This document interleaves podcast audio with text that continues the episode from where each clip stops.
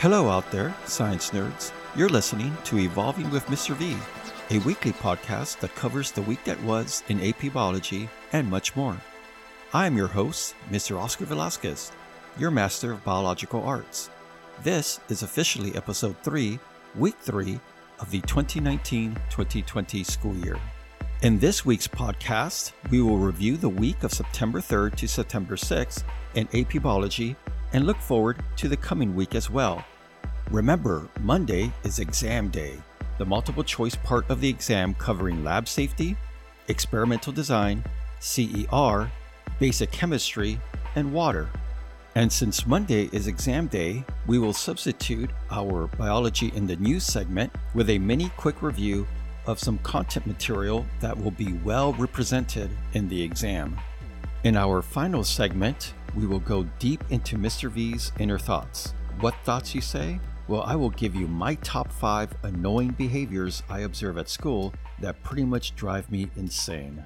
So, let's jump into our hot tub time machine and go back, all the way back to not Monday, that was holiday, but to Tuesday.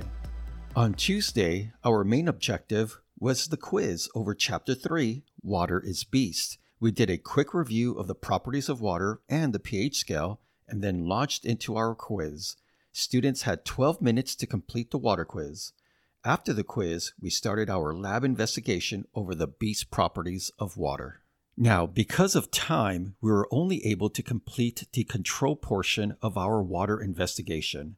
Now, in this lab, our main question we are investigating is how will different additives or substances added to distilled water affect water's surface tension, aka affect its hydrogen bonding. Students started the experiment by using a pipette to add drops of pure distilled water to the surface of a penny, observing water's high surface tension students performed five trials and then calculated the mean of all their trials. Most groups averaged about 40 to about 45 drops on their penny, which is what was expected. And then this pretty much brought us to an end of our Tuesday. Moving on to Wednesday, we started class by filling out some course paperwork, dual credit advanced placement forms. If you were absent, make sure to pick up the form from me fill it out, and return by Monday, 415, September 9th. After the paperwork, we then continued to collect data for our water investigation lab, where an additive was added to our distilled water. We first added sugar to our distilled water. Students repeated the experiment following the same protocol from Tuesday, but now we were adding drops of 0.6 molar sugar solution onto the surface of their penny using a pipette. Students conducted five trials and then calculated the mean of all their trials. Next, students added soap, dishwashing soap, to distilled water. Students added drops of a 15% solution of soap into the surface of their penny using a pipette. Then students calculated the mean of all their trials. Our final solution to observe surface tension was not really water at all, but ethanol a 95% ethanol solution was added by pipette onto the surface of a penny to observe its surface tension compared to distilled water. Students once again conducted five trials and then took the mean of all the five trials. We ended our Wednesday with a brief discussion of SEM, standard error of the mean, and SD, standard deviation, but didn't get too far into that discussion due to time, which brings us to an end of Wednesday. On Thursday, we continued working on the properties of water investigation. Students created a graph of their means of the four different solutions distilled water, the control, water with sugar, water with soap, and ethanol. Students agreed that a bar graph would best represent the means, drops added, of the four solutions. They constructed a complete graph with title, labeled axis, units, and scale to use the maximum amount of graph space. We then had a discussion about statistical analysis of our data. We discussed standard deviation, or SD. Standard deviation is a stats test that measures variation in data values. In other words, it tells us how spread out our data is from the mean.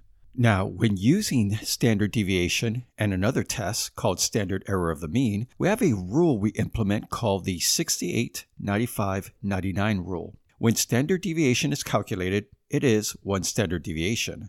At one standard deviation from the mean in either direction of the horizontal axis will represent 68% of our data, or we could say that 68% of our trials would lie plus or minus one standard deviation away from the mean. At two standard deviations from the mean, it will now represent 95% of our data, or we could say that 95% of our trials would lie plus or minus two standard deviations away from the mean. At three standard deviations from the mean, it will now include 99% of our data. Now, when it comes to standard error of the mean, this is a test that measures the accuracy of the sample mean. It allows us to infer how well the sample mean matches up to the true population mean. It pretty much helps us determine how confident we are going to be in the data collected in our trials. For standard error of the mean, we also use the 68 95 99 rule, but here we relate it more to how confident we are that the sample mean and true mean will match up. In science, we always want to be at least 95% or more confident in our data, so we want at least two SEM or more. When it comes to the SEM test, the standard error of the mean, we represent this level of confidence in the form of error bars that we add to our bar graphs, where we add and subtract the SEM from the mean and make kind of like sideways TIE fighters, or what some people say look like cat whiskers. Meow meow. Now, we need to remember that we want 95% confidence, so we need to add and subtract 2 SEM from the mean.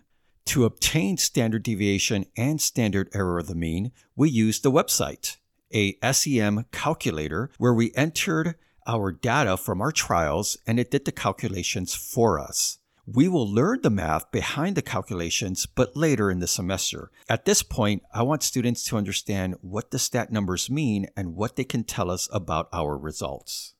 After our discussion and collection of SD and SEM numbers, students added the error bars to their graphs. With error bars drawn in, students were now able to analyze the results and see with 95% confidence if any of their solutions tested had a surface tension significantly different from that of distilled water. To do this, students observed to see if distilled water's error bar overlapped with any of the other solutions. If there was overlap, then there is no significant difference between their surface tension. However, if there is no overlap of distilled water's error bar, with any of the other solutions, then we could say with 95% confidence that the surface tension is significantly different. In most cases or lab groups, soapy water and ethanol were the two solutions that were significantly different. In other words, there was no overlap of their error bars, hence, their surface tension was less than that of water. With the time left in class, students completed part one of the water investigation by answering CER questions of the data collected, and this brought us pretty much to our end of our Thursday. Finally, Friday arrives. On Friday, our main objective was our FRQ, our free response question, our writing portion of our first exam. Students were given about 15 minutes to answer two questions a long free response and a short answer question. Hopefully, you prepared well, checked out the hints on Edmodo, and knocked this out of the park. If you were absent, make sure to make arrangements to make up the FRQ on Monday morning or Monday after school. You could even extend it to Tuesday morning. After the FRQ, we then started our animal behavior investigation, where we worked on part A of the lab, in which we observed pill bugs, roly polies, in a closed environment without a stimulus. The behaviors observed were hopefully kinesis behaviors, which are random behaviors movements without any sort of direction. Students drew two sketches of a pill bug, a profile view, and bird's eye view, top view, and then labeled the different parts of the pill bug using a Google search of pill bug anatomy. If the class had time, students recorded observations of pill bug behavior after five minutes of de stress time for the pill bugs. And this pretty much brought an end to our week. Next week, we will continue with the animal behavior investigation and also the water properties investigation as well, as we need to play two more games involving the beast properties of water. So don't lose them handouts. This next segment will take the place of biology in the news. It's called Mr. V Helps You Pass the Exam. So here's the review rundown for the exam. First up, lab safety. Pretty much common sense. Just make sure you know about the MSDS or SDS sheets, material safety data sheets, or safety data sheets, why we use them, and what important information they contain. Second, experimental design. Know the steps of the scientific method and what makes a sound experiment. Be able to read, analyze an experiment, and identify the independent variable, the variable that is changed or being tested, the dependent variable, the variable that we measure, constant variables, those variables that stay the same throughout the entire experiment. Be able also to identify the control group, hypothesis, and the question being investigated in an experiment. Now remember that the data we prefer in science is quantitative data, accurate number data, precise measurements, and rarely do we use qualitative data, which is using more descriptive language to describe results. Something you should go back and revisit are those experiments we analyze and try to find the major flaw in them. Remember, these flaws centered around, you know, always making multiple measurements, always using quantitative data when possible, always have a control in your experiment, and always be lab safety conscious when you're performing experiments. A third concept on the exam will be CER, claim, evidence, and reasoning. We had several examples and practice over CER with the recent FRQ actually being a CER over a recent investigation. Since the exam is multiple choice on Monday, you might be given an experiment or study where you would have to kind of pick out the parts or identify the parts of CER. Next, basic chemistry. In last week's podcast, basic chemistry was well covered, so I will leave you to check out that podcast. I will just do a quick recap or review the types of bonds that occur. The first type of bond, covalent. Covalent bonds, where electrons are shared, valence electrons of atoms being shared to complete their outermost shell, the valence shell. Now, remember that there are two different types of covalent bond.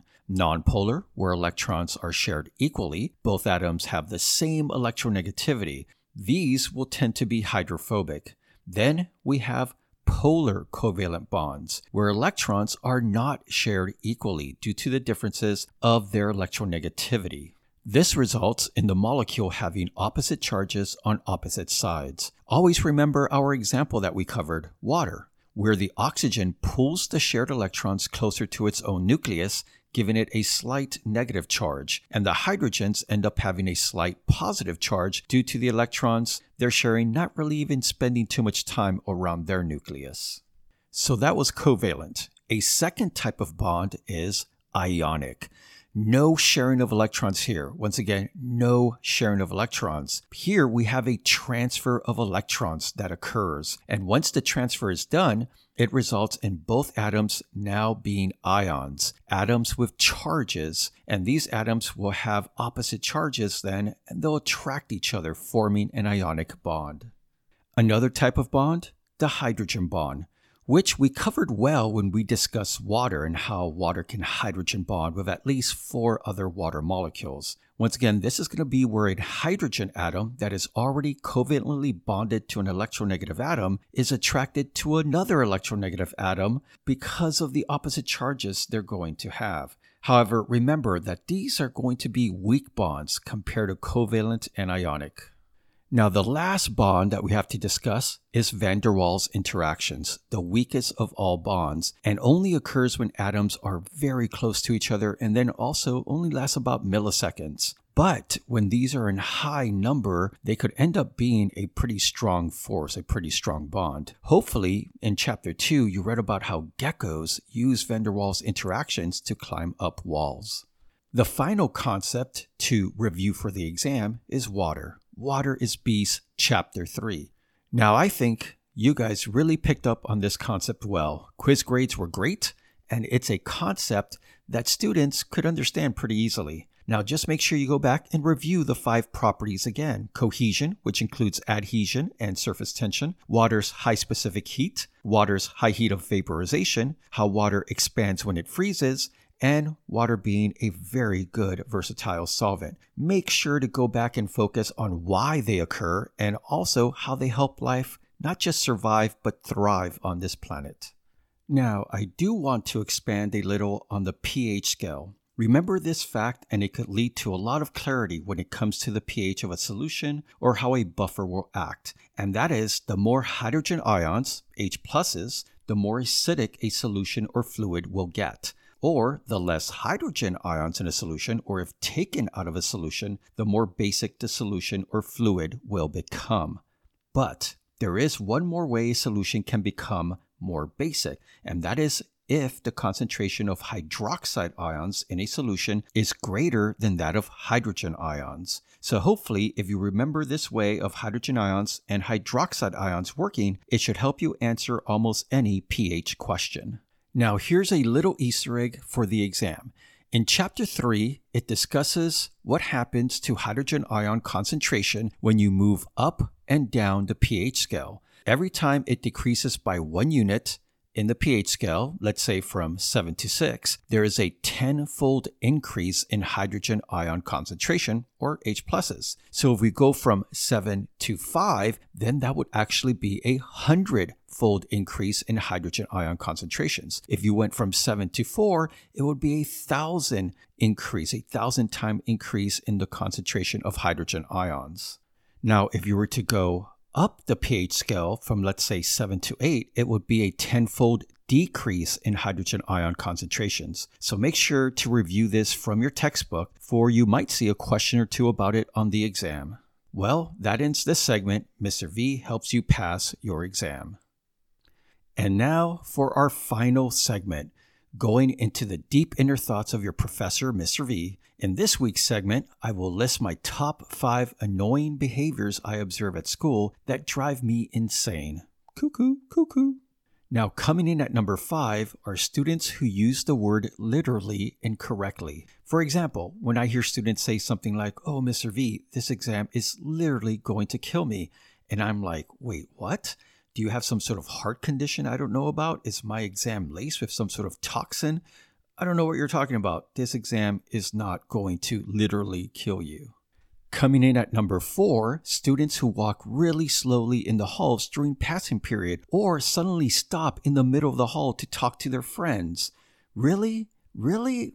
Come on, man. I got places to go and lessons to crush. Get out of the way and speed it up, you bunch of sloths. At number three, students who are constantly taking selfies of themselves. I'm wondering why. Do you look that good? You just need to see yourself numerous times in pictures during the period? And who exactly are you sending these pictures to? Does that person need to see a photo of you every 10 minutes? I just think that's a little weird. Coming in at number two, students that wear socks with sandals why? The whole purpose of sandals is to be barefoot and not wear shoes or socks. Socks with sandals is not a good look. The worst is Crocs with socks. Crocs are ugly enough. You don't need to compound the ugly with socks. And coming in at number one, my most annoying behavior that I observe are students who, when they're absent, come in the next day and ask, Hey, Mr. V, did we do anything yesterday? And I'm like, Really? Nah, we just actually sat around and came up with different hypotheses about what had happened to you and where you were at. Here's an easy note we always do something in biology every day. Well, that ends this old man rant of my five top annoying behaviors I observe at school. Hey, you know what doesn't annoy me? This podcast. But unfortunately, or fortunately for some, it has come to an end. I hope you found this episode informative and enjoyable. Remember to like the podcast and maybe even leave a comment in your podcast listening platform, if it allows it. I would love to hear any feedback that you have on the show. This podcast was written, directed, and produced by Velasquez Productions. The awesome music intro and closing is provided by Free Free Music Archive. This is your host, Mr. Velasquez, your Master of Biological Arts, signing off and reminding you to please, please, for your professor's sake, study for the exam. Water is beast.